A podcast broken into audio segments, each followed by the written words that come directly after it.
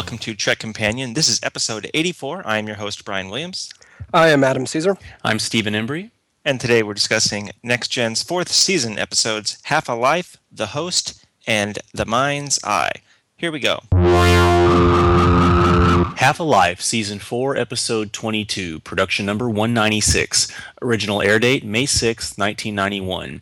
Directed by Les Landau. Story by Ted Roberts and Peter Allen Fields. Teleplay by Peter Allen Fields. Music composed by Dennis McCarthy. Guest cast included Michelle Forbes as Dara, Majel Barrett as Lwaxana Troi, David Ogden Stiers as Timicin, Terrence E. McNally as B'Tardat, Carel Struycken as Homn, and Meaney as Miles O'Brien.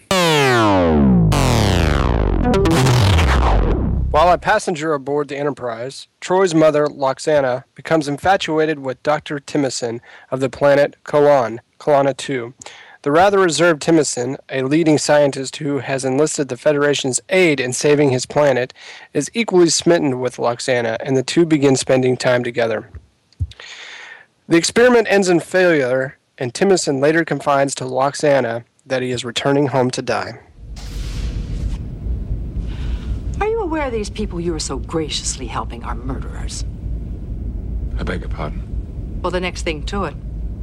When a person on this benighted little planet reaches the age of 60, which Timicin is about to do, they're expected to simply kill themselves. Did you know that?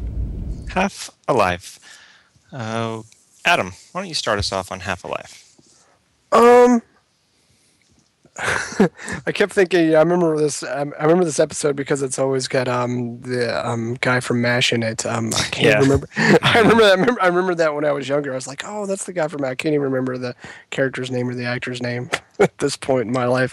But um, this episode has a lot to say. It's very interesting. Um, talking about um, you know, death and um the meaning of life and how long you know how long somebody is useful and it asks all those questions in a um in a meaningful way um so i think it's a good episode Steve, what are your first, first thoughts with this one? Do you, Yeah. How well do you guys remember this one? I, I remember pretty well. Sounds like Adam does, yeah. Yeah, I remember it pretty well. And I guess the the strongest, yeah, I, I agree that it has things to say. I feel that um, David Ogden Stiers' acting is something. I feel this is like one of these really, really quality guest spots, you know, that it has. I also think it might be the best Lwaxana Troi episode, too. Um, at least she's given something interesting to do. Um, and yeah, I think it has a lot to say. And uh, I think uh, at my current age versus when I first saw it, it's even it's even more uh, poignant. You know? Yeah. Well, it's it's an unusual episode. Um, it's one of those very rare episodes of Star Trek. I think that pretty much focuses on guest stars and not the main stars, and does not suck. Yeah. You know, usually those episodes suck. We have a lot more examples of those episodes that do suck than do not suck, and this in fact does not suck. Um, and I mean, part of that is, uh, I'm sure, is because Lwaxana isn't a full-on guest star. I mean, I mean, she's a guest star, but you know, she's a recurring Mhm. uh, character. Um, I think you're right that David Ogden Stiers is he's he's a really good actor, and I think what's nice about his performance is it's so he's so like economical. You know, he does so much with so little. And I- I don't mean he's given little to do. I mean he can say a line without having to do a lot. He doesn't give it Yeah. much, but there's a lot to it still. There's a lot of weight to it. And then when he does, you know, get upset or, or something, man, it's it's it's really g- there's there's a lot. You know, it's times a hundred um, that you feel it. Like when he shouts, for example, and he's been quiet all the rest of the time. It really you're like, whoa, he's shouting. You know. Mhm. Um, and then also, Majel is so good, and you're right too that I, I think she she normally doesn't have a lot to do, or if she does, it's usually a you know most of the time her stuff is comical, and then she'll have like one kind of serious scene with Odo near the end of the episode or something, right? But for the Mhm. most part, you know, she's a lot of what she does is comedy, and this one it starts off that way, Mhm. um, but it's pretty brief, and it gets very quickly into uh, the meat of it and the seriousness and the drama. Um, you know, there's a there's a very long scene. I don't know, somewhere in the maybe halfway ish, um, between. Oh, uh, it was the morning after. Yeah, the morning after, and that scene is just her and Stiers as uh, Timicin for a, quite a long time. You know, it's it's well blocked. There's good performances, but it you know it's one of those things where like it's hard to imagine seeing that on the page and thinking that's going to hold our attention. You know, Yeah, yeah. you would you don't even write that way unless you think that you you know the performances are going to be good. Mhm. You know, certainly that's the kind of thing that I don't they would not have done earlier in the, on the show. You know, um, so from that point of view, that's also very effective.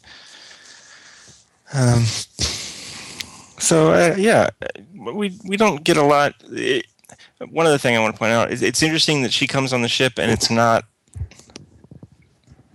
all about Deanna, Mm-hmm. which is usually Right. what it really is. Um, Deanna in this episode almost doesn't even have to be there. Yeah, yeah. You know. Um, well, she's um she's more the counselor in this in this episode than she kind of you know Mhm. that's, you know than the daughter. I mean, it's kind of weird. You kind of you watch this episode and you think this is this. It's kind of like a role reversal. Deanna is almost the mother in this episode. The way Mhm. she's supporting her and um counseling her and and all that kind of stuff. Um. So role reversal there for those two. Well, certainly it asks some interesting questions that probably worth spending a little more time on than we would usually for, you know, what it's about. But um, we've seen. I don't remember exactly. There was an episode of the original series that had a kind of that. I don't know what you call it. You know, Logan's Run kind of story, right? Where where they would either kill themselves or be killed or something. I can't remember now. We've seen that on Star Trek before. You know, Mhm. when when you reach a certain age. Um, but this one does it in an interesting way. This one you you do feel you do feel something a little different because it's not because it is because it's played so small and it here here's the, here's what I'm getting. I'll just jump right to it. In a way, I'm I feel empathy for him. I don't feel completely like Lwaxana, where this is stupid. I'm never going to agree with it. You shouldn't be this way. And even by the end of the episode, when she's she's learned to kind of get over that, so that she can go be with him during the whatever it's called restitution. no, that's not what it's called. Um, Yeah, I don't recall now. yeah. Uh, but she says, I'm never going to be okay with it, but I want to be there. You know, so even, she never really does accept that. Yeah. Um, but I feel a little bit more, you know, I, I guess like the Federation would, res- would does respond. You know, even Picard is like you know, the Prime Directive. yeah, You know. I feel a little bit like I, I I respect their culture, even if I disagree with it. Um, and I feel that way because of the writing for his for Og- uh, for Timicin, mm-hmm. you know, and the performance that he gives it. And when his daughter comes, you know, it doesn't seem so. I think it would be very easy for this to come off as where I would kind of feel like um, Lwaxana, and I like that I don't. Mm-hmm. Does that kind of make sense? Mm-hmm. Yeah, I, I think it w- if it was any other character, um, the reaction might have been um, a lo- way over the top. I mean, she just kind of just completely wigs out, and then you know we kind of later find out that that has to do more with her Yeah. getting um, getting older and, and feeling like she might not be Useless. useful useful anymore. Um, so I think it kind of makes sense if you kind of just. I think maybe for a first time viewer watching this, you might be like, "Damn, dude, dude calm down, woman." but um, it, it makes a little bit more sense as it, as it goes along that um, this actually has more to do with her than um, than um, her feelings toward. Well, I mean, I'm not saying it doesn't have anything to do with her feelings about the actual ritual, but it's just her feeling that she's becoming inadequate. So what does? Oh, go ahead. Yeah, I, th- I well, it's, it's complex because I think I mean if we're kind of getting into what it's about a little bit here, but because there's so much to say, but you definitely have it's obvious that she is she is affected because of her vulnerability. You know, she's aging, and you know, we're you know we're all vulnerable to this. But obviously, as as one loses abilities or skills, or just just comes to conclusions that they are, you know, they may not be worth something in some respect that they thought they were. Uh, you know, we become vulnerable. I think there's also the added layer of um, the notion of uh, the individual's rights and individual's um, what they have to offer versus the work itself. They speak so much of the work goes on despite the person, and that's just the way the society works. It would have to be set up that way. If, if everyone is accepted that mm-hmm. everyone's cool with this, then you'd have to conclude that it's okay because work goes on. Well, by having that attitude, you're also diminishing the individual. You're diminishing that everyone has a unique uh, something unique to offer versus just a contribution to some whole all the time. Well, to a small extent, I mean, you can certainly say it's a bit of a fashion, uh, fascist state, and yeah, you know that you're you're killing yourself at 60 for the state, you know, mm-hmm. yeah, for the for that version of the people. You don't, yeah, you don't you don't have a say in it, even if you might disagree with it, like he briefly does here. It's mm-hmm. not like they say, well, okay, you know, right.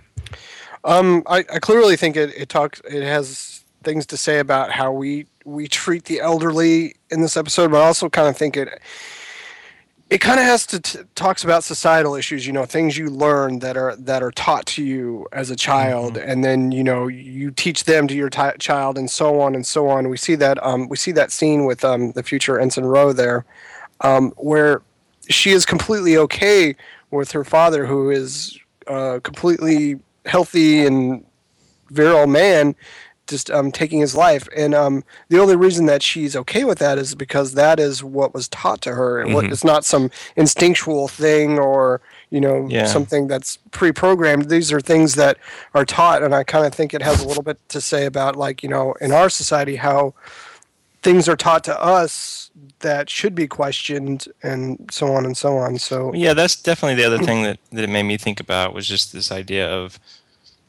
you know when should um, like tradition be evaluated mm-hmm. yeah or when should i mean is it ever okay to follow that sort of thing blindly or you know um, i don't certainly don't know the answer to that question but um, i think this this episode makes you think about that um, definitely So those are the kind of the, the two things that thematically that it hits for me. Yeah. Um, what happens? What do you do with with uh, people that you've decided are useless? Mm. Um, and when when is it okay to buck tradition, or when when should tradition be evaluated? Um, you know, it's it's it's so easy to just go on autopilot and never ask why. Mm-hmm. You know, and I think especially when I was younger, that was a really big deal to me. Like I, that was that was how I defined living. You know, people that weren't asking why were dead. You know, mm-hmm. they were just they were mm-hmm. just going through the motions, surviving until the day they die. Um, but now, as I get older, and I guess that's normal. You don't rebel as much, but the, the, older I get, the more I see some value in some tradition. But um, that doesn't mean that I've stopped asking why. You know, it's in, I like that he says uh, when he's telling Timicin is telling Lwaxana how the, this started on his planet. He does he doesn't even say exactly when. He's like 15 or 20 centuries ago. yeah. you know? I don't know. It's just been this way for a long time is my point. That's all. You know, it's like, oh, my god. Yeah. Well, I mean, I, I don't think it's I don't think there's anything wrong with traditions or, or customs or anything like that. But I think what to your point, Brian, is like um, I think you should always kind of ask yourself a question: Why are we doing this? I mean, you know, we celebrate Christmas every year. I don't think there's been a Christmas that's gone by that I don't ask why why why do we celebrate this? We celebrate it because it's a coming together of family, friends, loved ones, that sort of thing. And I think that should be remembered and not necessarily questioned, but re-examined every year. And it kind of seems like this race didn't even go to the didn't even think about examining that they just did it without any question or regard to the consequences. Hmm. But I think it's an easy trap to fall into. I mean, we don't have this like this in our society, but um, wouldn't probably wouldn't have to go very far before we come up with something that you know is something we just say, hey, why why this why this age, why this time, why this thing? You know, well, you know, and, and fortunately, you know, we generally speaking have the freedom to evaluate things. Usually, enough pressure happens where, but but yeah, you're right. We take things for granted. You know, sooner or mm-hmm. later, you know, you it's no it's no surprise that to me that a society could could evolve into this kind of situation. You know. Well, the truth is, we still don't really have an answer. There isn't really a good choice of what to do with society's elderly. I mean, eventually, yeah. if you live long enough, you will get to a point where you will require care. Yes. Mm-hmm. You know, um, there is no graceful way to just, you know, age to, to age out and die naturally or something. You know. Mm-hmm. Um, we still don't have an answer for it, but uh, this society does. we just uh, we would probably disagree with it, especially when we're say 58, 59.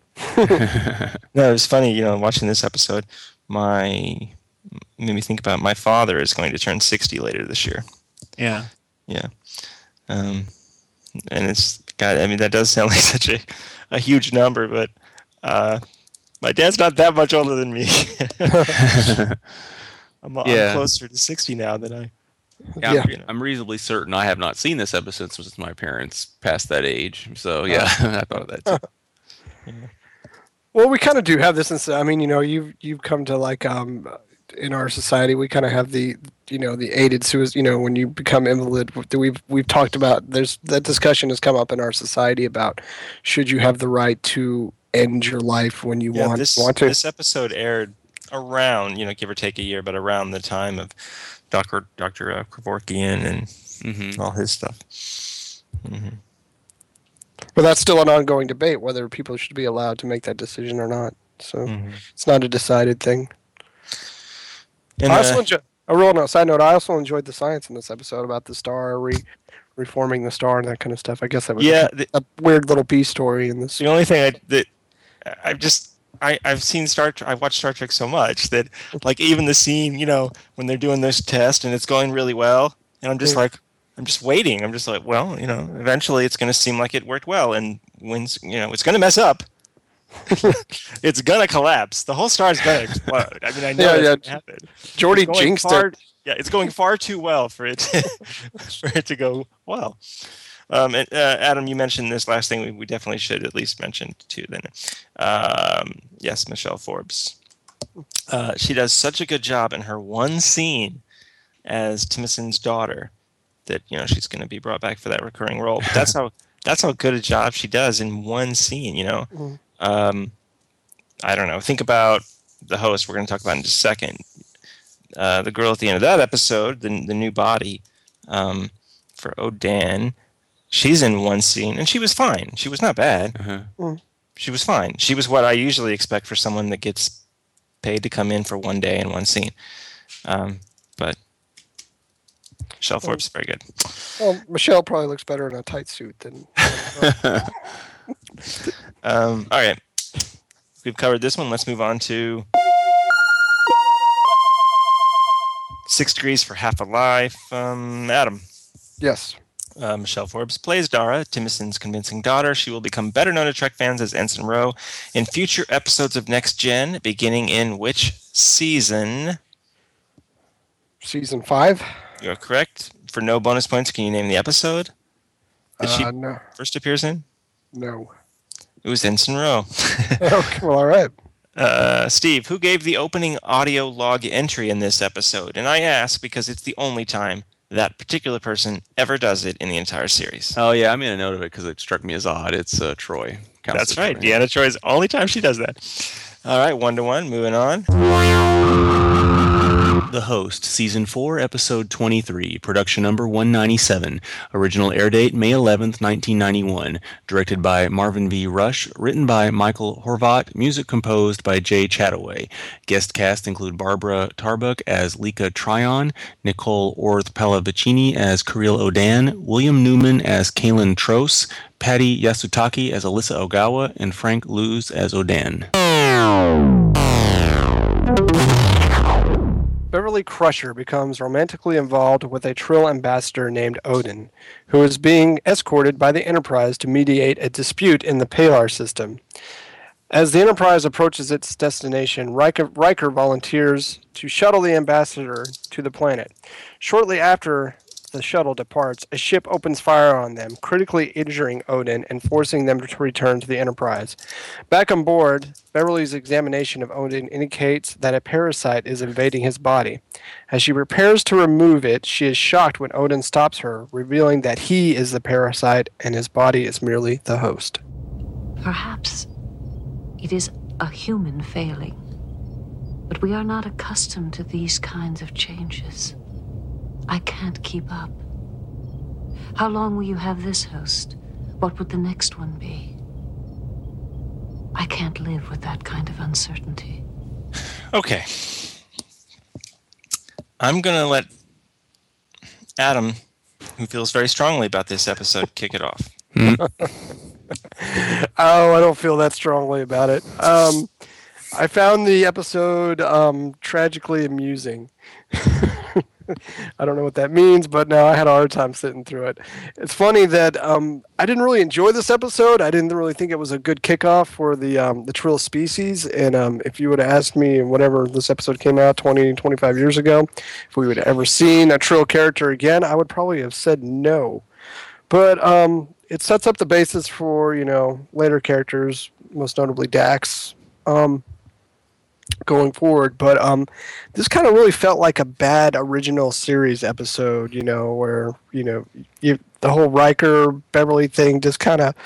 It was so bad to me. It was just amusing at some point. I, I remember what what is it? When in ten forward when um, um, Troi is trying to Oh, their explain to goofy Beverly- looks, yeah. yeah, their goofy looks, and Troi, who you know, we all know the relationship between Troi and Riker, and she's trying to explain to Beverly like it doesn't matter about love. I'm just like, oh my god.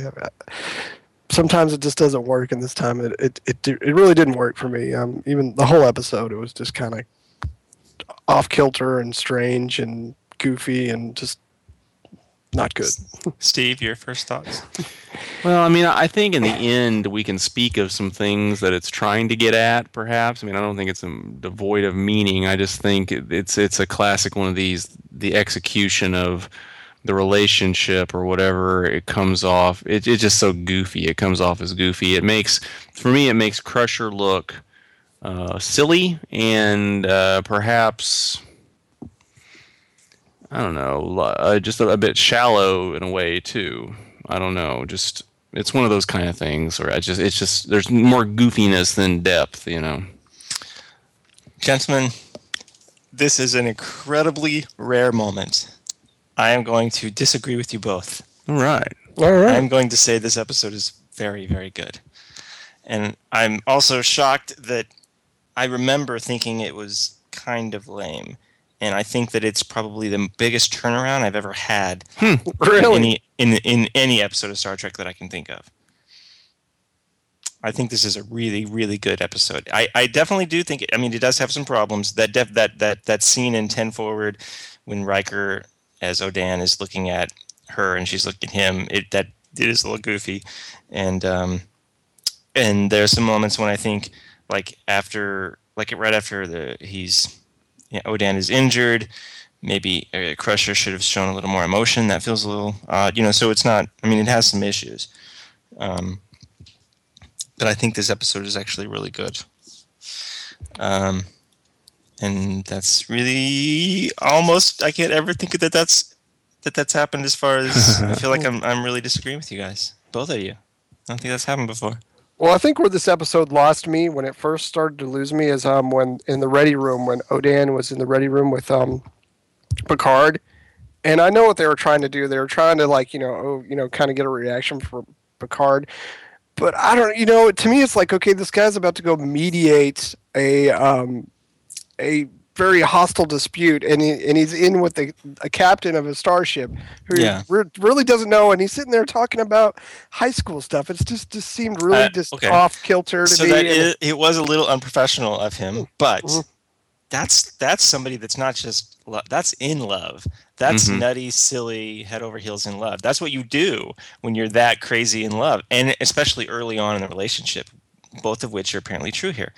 Um, and that's one of but the I didn't, things. but, but see, I didn't really even feel it. I didn't feel that either. Well, that's one of the cool things that one of the unusual things about this episode is that it really starts um what's that called in medias in, in medias res, right? I can't even say the word right, but you know what I'm trying to say. Mhm. It, the story's already we're jumping into the story in the middle. You know, they've already been going on with their relationship for a while, and that feels a little weird. Not because it is weird. It's just, it feels a little weird because it's just something Star Trek doesn't usually do. It's like, whoa, she who's this guy she's kissing? This is our Mhm. regular here. You know, we don't usually and it's not just that they were kissing, but I mean they were obviously, you know, in love. So there's a lot more than, you know, a day or two. So you feel like you miss something, which is not something, not the way, especially next gen, not the way that show this show usually starts. Um, but you know, a scene like that one with Picard, uh, I think is totally. It, I, think it totally works, and it just shows how how nutty and love he is, and that you kind of need I- I that d- so that later I buy it whenever he's still completely in love with her. It doesn't matter what body he's got on, you know. See, I would see that's where I would disagree with you. I never actually even felt the chemistry between the two. I think she, I think Beverly explains it best when they're in like the beauty salon or something like that, and she's like, "I should be old enough to know the difference between infatuation and in love, being in love." And I don't think she was ever in love with the guy. I but she was says that with a question mark at the end. She's like, But, uh, I- but- I, can tell. I'm wait. yeah, exactly, yeah, you know? exactly, with the question mark. So I think at the end of the episode, we get the answer to that question. She was never in love with him; she was infatuated with him. No, now that's I something bet- we can we can have this. Okay, I mean, we, we, can, we can agree to disagree with that. But yeah, I'd, no, that's, yes, we're going we're we're we're agreeing to disagree, but I would I would like to discuss the ending too. Um, before we get to that, um, just overall, and maybe this is jumping into what kind of what it's about to me, but the reason I think it's good is that kind of every scene is it's kind of examining the nature of love to me. And I, and I and I don't it doesn't feel silly to me this question. Um, I, I believe I yes and if, if you don't buy that they're in love then kind of the whole episode is not definitely is not going to work but I did um, and I I so so by the time you get to the end here um, you, you've seen her trying to get over this idea of him changing bodies. She has to go through it once already because of the Riker situation. Which, by the way, what a weird acting gig. You've been like, like say, for the for for for the two of them, um, they've been just colleagues for four years. You know, and now we have to play a love scene and look like we're really in love and kiss each other. Like, what a weird acting gig, you know? Um, but okay, that aside.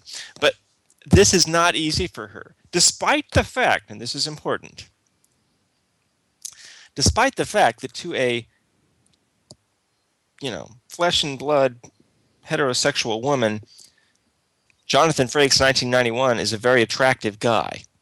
Okay. Um, she's still not like, whatever, So, Dan, in this attractive body, I'm good to go. No, not at all. And it's not just because Riker it was her is her friend. It's because Odan's body has changed, and she has to go through this whole sequence of trying to decide, um, you know, and as and we get into that scene like we talked about that is yeah it does have some silly shots and things uh, between her and Troi with in ten forward with Riker on the other side of the room, you know, and Troi says something like, you know, I don't remember, give in to love or accept the love or something to that effect. Um, and still, Crusher isn't ready to do it. You know, she still rejects Odan Riker in sickbay, you know, but later she comes to him. So the point here is that it was a really big deal for her to give in to this, to, to accept this this change. So by the end of the episode, now here's what I wanted to discuss. So 20 some odd years ago when I first saw this, I remember thinking that it was maybe a little bit homophobic. I don't think that anymore. And maybe that's hey, this is the point of our show, right? We're looking at these things um, with hindsight. It's it's okay. We're, we do not have to look at this from 1991 eyes, but with 2014 eyes, I don't see this as homophobic. I see this as a woman that's comfortable with the fact that she is heterosexual and that she's attracted to males, right? And that despite the fact that she knows she loves Odan, one, he is now in a female's body and she's not attracted to females. And two, and the more important part, she just isn't capable of coping with this level of change. Even if this wasn't female, I think she still could have the same kind of issue because she she just she barely made it through when it was Riker, you know. Mm-hmm. So so why don't you guys discuss here kind of this ending? Did you think it was homophobic? Do you disagree with everything else I'm saying about it? Well, yeah. Well, first off, I the character Odan is a lack of a better word. He's a, from what we know about Trills, I don't want to call him a freak, but the dude is totally off his rockers. I mean, who does that? who who does that to somebody you love? Okay, first off, I'm going to switch bodies into a guy that's basically your brother, and then I'm going to ask you to, you know, get it on with me while I'm in this body that you're familiar with. It's totally over the top and insane. I mean, you know, seriously, it's just it's just not right. It just feels awkward and bad the whole way through. Well, I just want to say that what and he's the, trying to get at and just said, "Well, you, you asked me to, to, to speak on this," and it's yeah, just yeah, absolutely. Uh, and so, I mean, those whole scenes with Riker in there, I don't know who decided to make that decision if that's what they were trying to do, but it was just so over the top bad. It just really was. I mean, the act. I mean, I was it was you could tell it was just uncomfortable all the way through, even for the actors. So I can I can sympathize with what you're saying, Brian. I think I they were what they were trying to do is what you're saying, but were they able to pull it off? They clearly missed the entire target. And the end of the episode, her whole line at the end of the episode was, I, I'm just human. To me, that just reinforces the fact that she was never in love with this guy. To me, that just reinforces the fact that she was never really in love with this guy.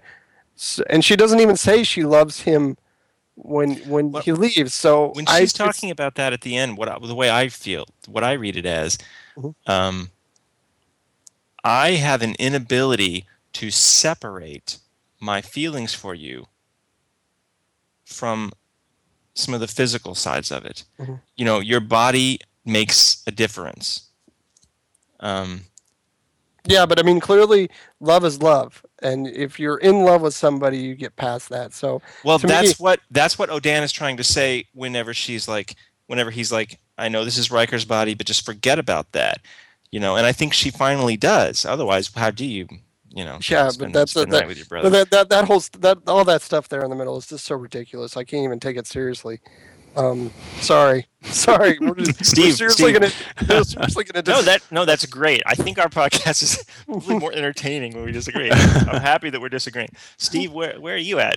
Are you? Sounds like you're probably more on Adam's side. Yeah, yeah. I, argument. I mean, my my gut you know, is that I, am not too fond of the episode. Now, I don't know if I'm as hardcore about how absurd I find the uh, the scenes, but I think it's it's you know I think I think there are things to there are things to say here. There's interesting things to explore.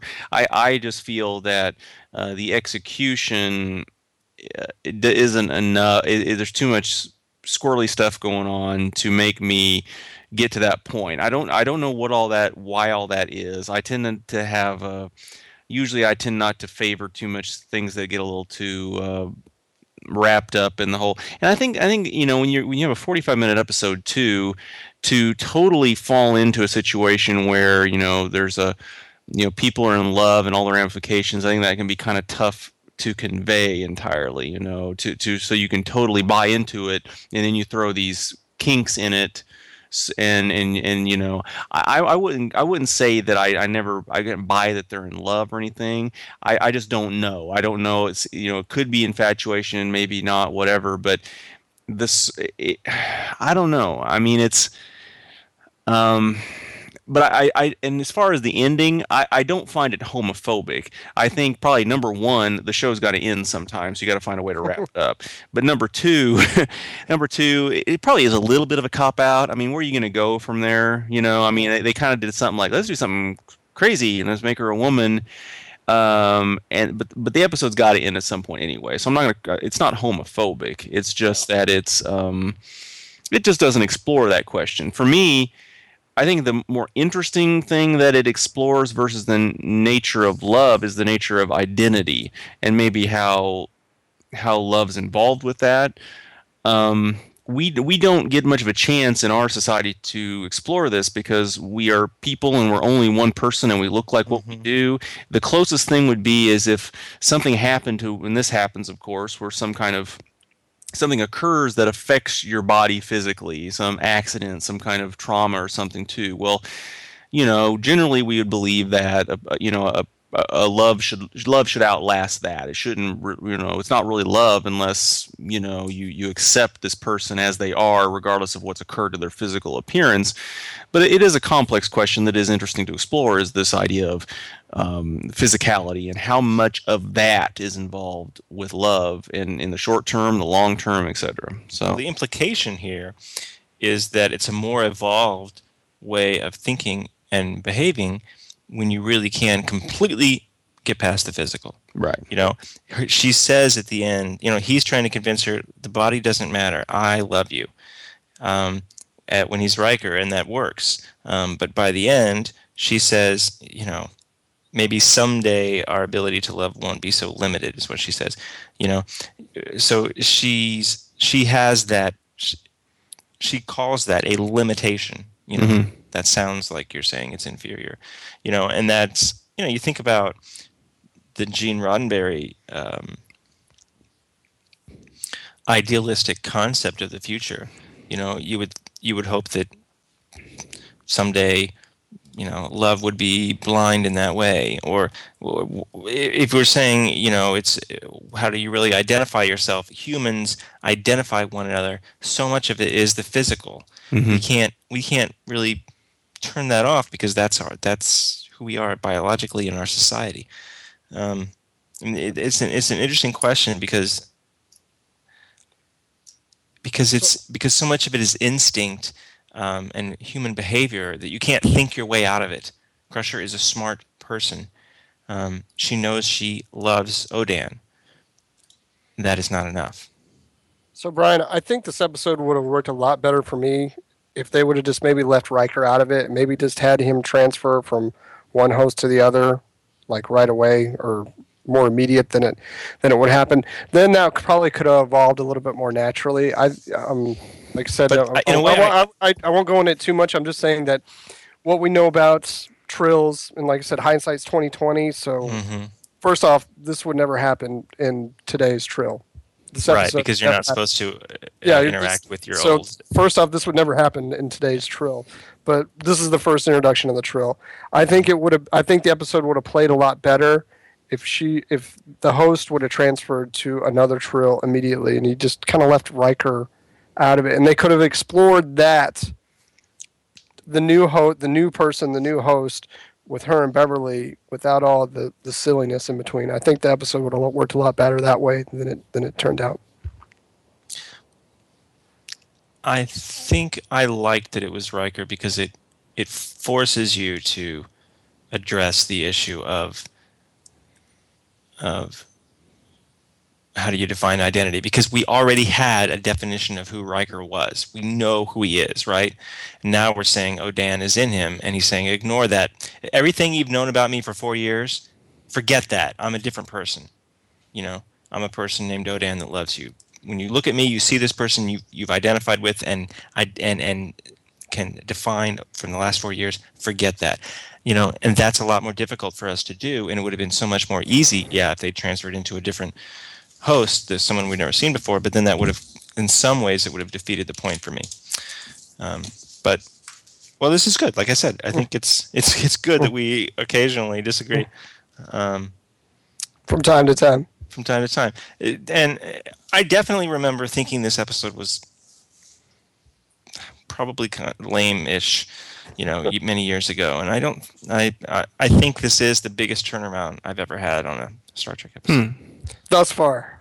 thus far. That's right. There's still more things to go, miles to go before we sleep. So, I think we've covered this. Let's move on to six degrees for the host. I believe our score is one to one. Mhm. Um, Adam, Yes. Barbara Tarbuck plays Leka Trion. Leka asks the Federation to help mediate the Nutty War dudes. In Enterprise's first season, she played Kalev, the Chancellor of the Coridan government that invites Archer to visit her planet in the first season episode, Shadows of P'Jem. This episode was a sequel of sorts to the Andorians' first appearance on Enterprise. Name that episode. Mm, the Andorians. You're so close. Uh, you're close enough that I'll let you follow it up with another guess. Um, the Andorian experiment. I don't know. Oh, man. Steve? The Andorian incident. yes. uh, Steve, the working title for this episode was E Pluribus Unum.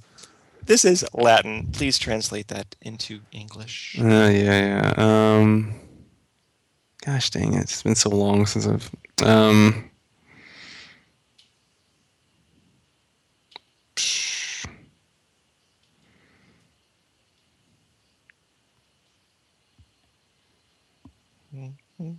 God, like all for one or something. Uh, one from many. Um, I'll give you that. Yeah. I guess. Yeah. Yeah, I'll give that to you. All right. All right. Uh, moving on. The Mind's Eye, Season 4, Episode 24, Production Number 198. Original air date May 27th, 1991. Directed by David Livingston. Story by Renee Echevarria and Ken Schafer. Teleplay by Renee Echevarria. Music composed by Dennis McCarthy. Guest cast include Larry Dobkin as Kell, John Fleck as Taibak, Colm as Miles O'Brien, Edward Wiley as Vagh, and Majel Barrett as computer voice. En route to a vacation and seminar on Risa, Geordi is kidnapped by the Romulans and subjected to days of brainwashing, while a double is sent to replace him at the conference. Geordi is forced to endure painful series of mind-altering experiences designed to put him under complete Romulan control.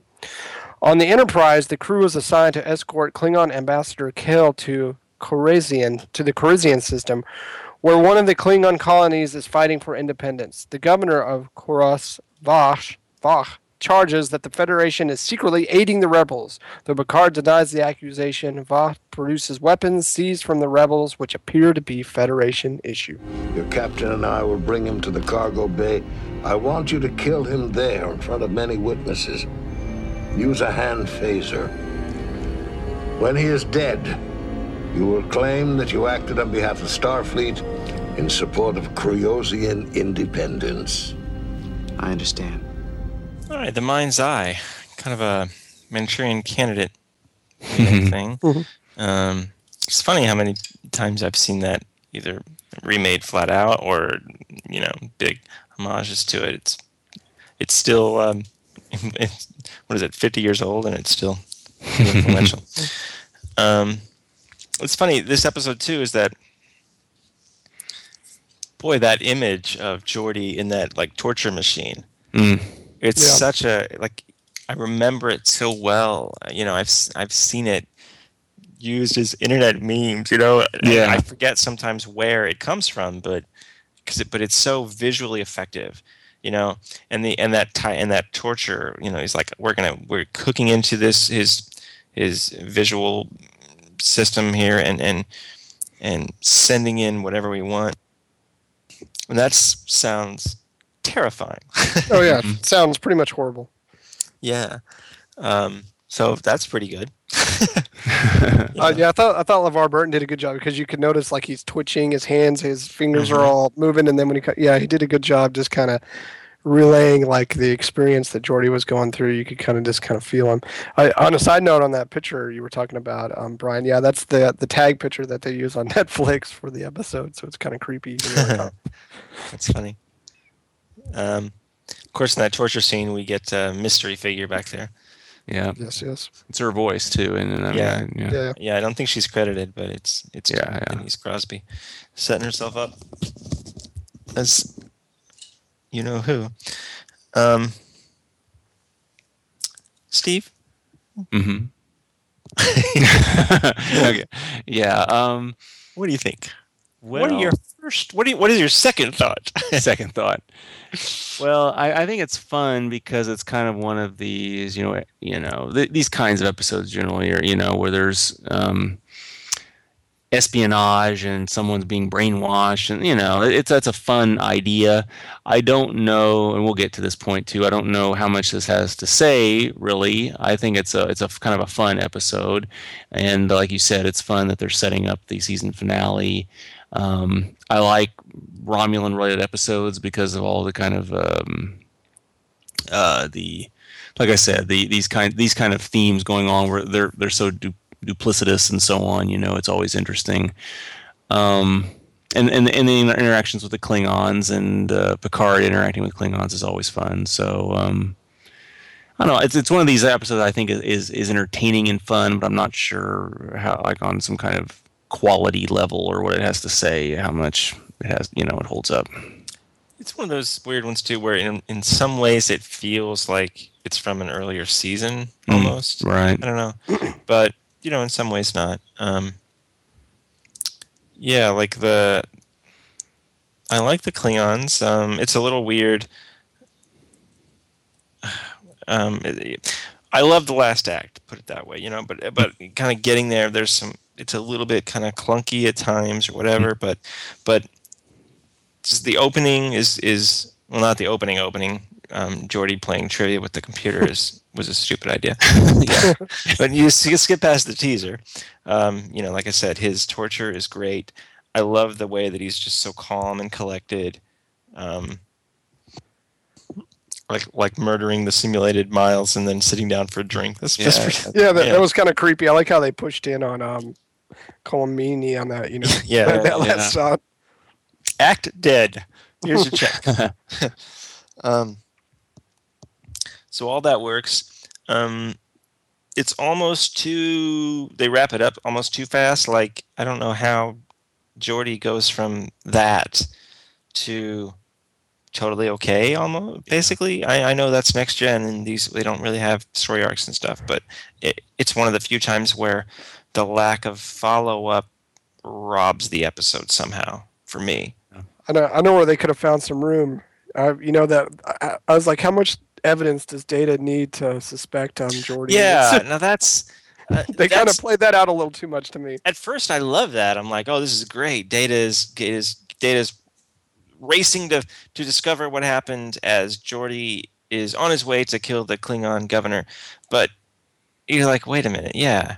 They how go back like evidence do you need? yeah, like the very first, the very first thing should have been, probably should have been enough. But yeah, you know, like even going like okay, so he's sitting, he's sitting like at the science station in the in the, the back of the bridge there, you know, and the computer basically says, um, Geordi the Laporte. only thing I can think of that would receive communication this way would be a visor. How many people on board wear a visor? Um, Yeah. That should have been enough for suspicion. Well, I mean, instead- that, that's already two things because remember Geordi didn't have an alibi and he kept mentioning that to every. I was I was Oh, in my yeah. quarters by myself during this incident. But uh, then, of course, the next scene is not Data confronting Geordi. The next scene is Data going to check out the shuttle pod. Well, it Um, doesn't even end there. He he has to get like three. Like there's like Yeah. five confirmations. You know, he finally when he figures out that the shuttle has been compromised by a tractor beam, that's when he's like, okay, I have enough.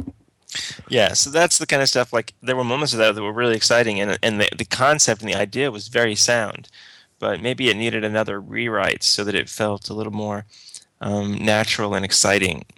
Um, So yeah, you, you could have cut out two or three minutes there, Brian, and then you could have probably had a better conclusion. You could have. Well, it's funny, you know. Unfortunately, it's one of those episodes where I can just tell they must have come up short Mm. because there's a scene when he goes to see Doctor Crusher because he couldn't sleep. right. yeah. The scene adds, and I mean nothing to the episode. I mean Yeah. zilch. and it feels like filler. It feels like oh they cut the thing and they were they were running short, which happens all the time, right? Mhm. Um, in fact, I think that probably happens that they do have to do a write an extra scene. It happens more often than they end up cutting things, because in the long run, you know that would be cheaper Mm. uh, than always shoot, overshooting. But that scene adds nothing, so it tells me that scene had to have been added later, which means they were coming up short on time, which means they had to put every single one of those data figuring it out things in there. Um, but that's just with the script that they had, right? I mean, a, a full rewrite, you could have gotten around it in a different, completely different way. Um, so it's it's a it's a cool idea and it's exciting in moments, but it does cut back, not just once, not just twice, probably three times uh, too many. Um, but that it is a nice moment whenever he finally, you know, he contacts um, Worf, and uh, you know, Worf hollers at Picard and stops him, and you feel it. You feel you feel tension. You feel anxiety. Uh, Worf's trying to get to Geordi, and the Klingons stop him, and then he's like, you know, LaForge or something. You know, um, I know he's not going to shoot him, but uh, that did kind of make me wonder if he had shot him, how would they have dealt with that from like a legal standpoint? Well, I mean, he's they just prove he's under duress, and it'd really be the same result, probably more or less. But, but yeah, that's I mean, that's that's the biggest. That's one of the big things is how when they don't carry on episode episode is because you don't get any questions. Like in reality, wouldn't there be a bit of a trust issue? We wouldn't just go like a, a day later and uh, everything's cool because he was under duress. I mean, it would be a huge to do, you know, with Geordi and such. Yeah. Yeah, wouldn't if you were Picard, wouldn't you want to know what the Klingons found out so you could like kind of like clear Geordi fully? I, Yeah, I mean, maybe we. s- I mean, it's all it's off camera, and we assume it happens or something. But yeah. yeah. I I think, it there's would have whole. been, yeah, I think it would have been cooler if they just if the Klingons had just said, you know, just killed uh, the ambassador right then and there, yeah, just killed him and then and then searched him. yeah, yeah. that that there's an episode for you. Um, it starts with the, the officer, our officer Geordi, killing somebody, and then Yeah. the whole thing is the exploration of this. You know,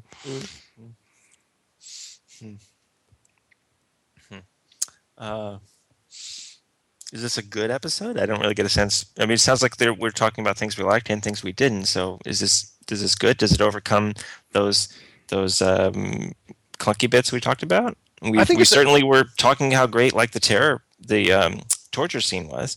Yeah, I think I think this episode is entertaining, but I can I think I'm probably with Steve in the fact that it's kind of hard to kind of figure out, figure out what it's about. I think you know, and then in a couple episodes, this episode has a little bit more meaning because it kind of sets a little bit of stuff up for future episodes.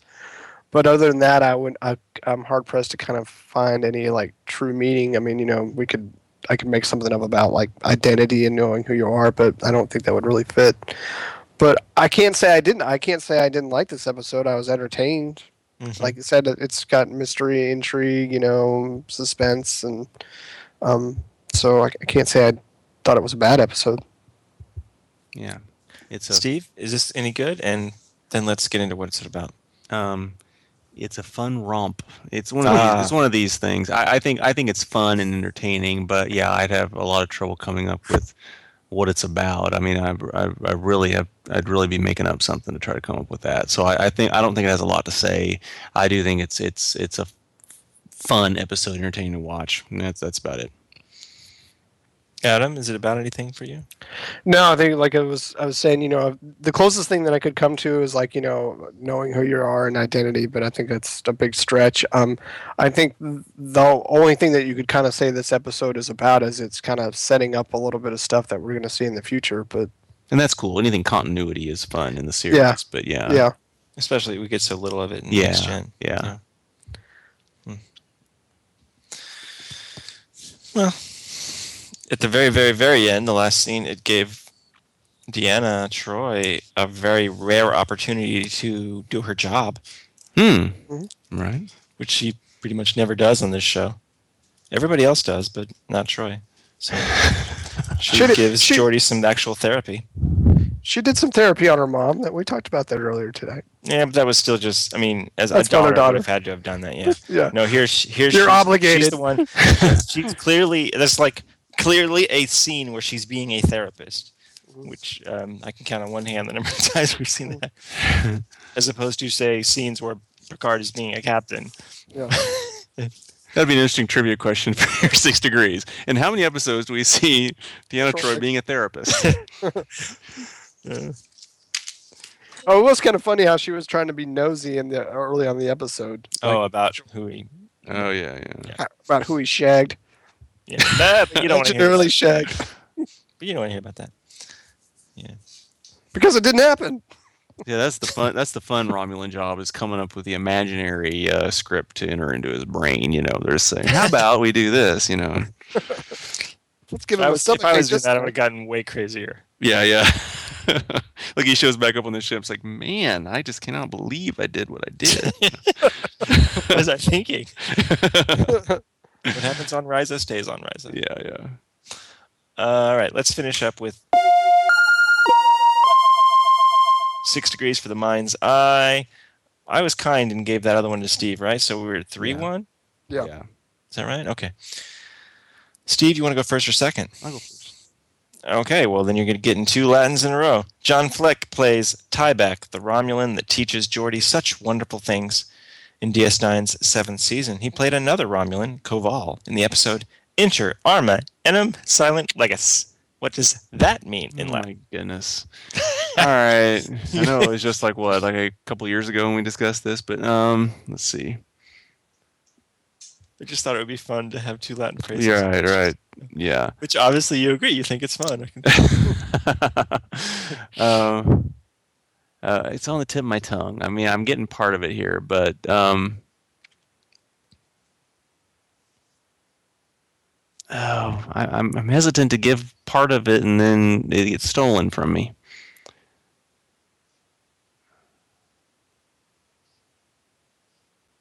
I'm I'm just gonna go for it, and hopefully I'm close enough. Um, something like, uh, during war, the law falls silent. yep, that's right. All right. In times of war, the law falls silent. Adam, Edward Wiley plays Governor Vach, the Klingon governor that does not exhibit a great deal of patience. In DS9's second season, he played the Cardassian gull Toran in the episode Profit and Loss. At the end of the episode, Toran is killed by what other Cardassian? Uh, Gul Dukat. No, Steve? Did you give a season on that or not? Second. Okay. I did. Okay. Oh gosh. When I say it, you guys are going to both be like, of course, yes, I remember. Uh, was it um, Garak? You're right. It was Garak. It was that one that one episode where, at the right at the end of the episode, Garak totally vaporizes him. Wow, pretty much could have been only. It pretty could have only really been one or two people. Called Yeah. Dukat or second season. Yeah, I guess. So. No, it was Glenn Doomflashy. and, you know. Go Makavilakasamanin. Uh, well, folks, thanks for uh, spending another hour here with us today. Um, I'm excited to finish out season four in two weeks. We're just going to be doing two episodes in two weeks, so we can finish out season four. Um, some good ones too. Um, you can follow us on Twitter. That's at Trek Companion. We should be sending out more tweets. I, don't, I, don't, I haven't tweeted in a bit. Sorry. I will try to do that. Uh, we will try to do that. Um, you can follow us on Facebook, facebook.com slash Trek Companion. You can send us an email, uh, trekcompanion at gmail.com. Uh, you can leave a review on iTunes. That's the coolest thing because it helps other people find us. Um, so until next time, take it easy. Bye. See ya.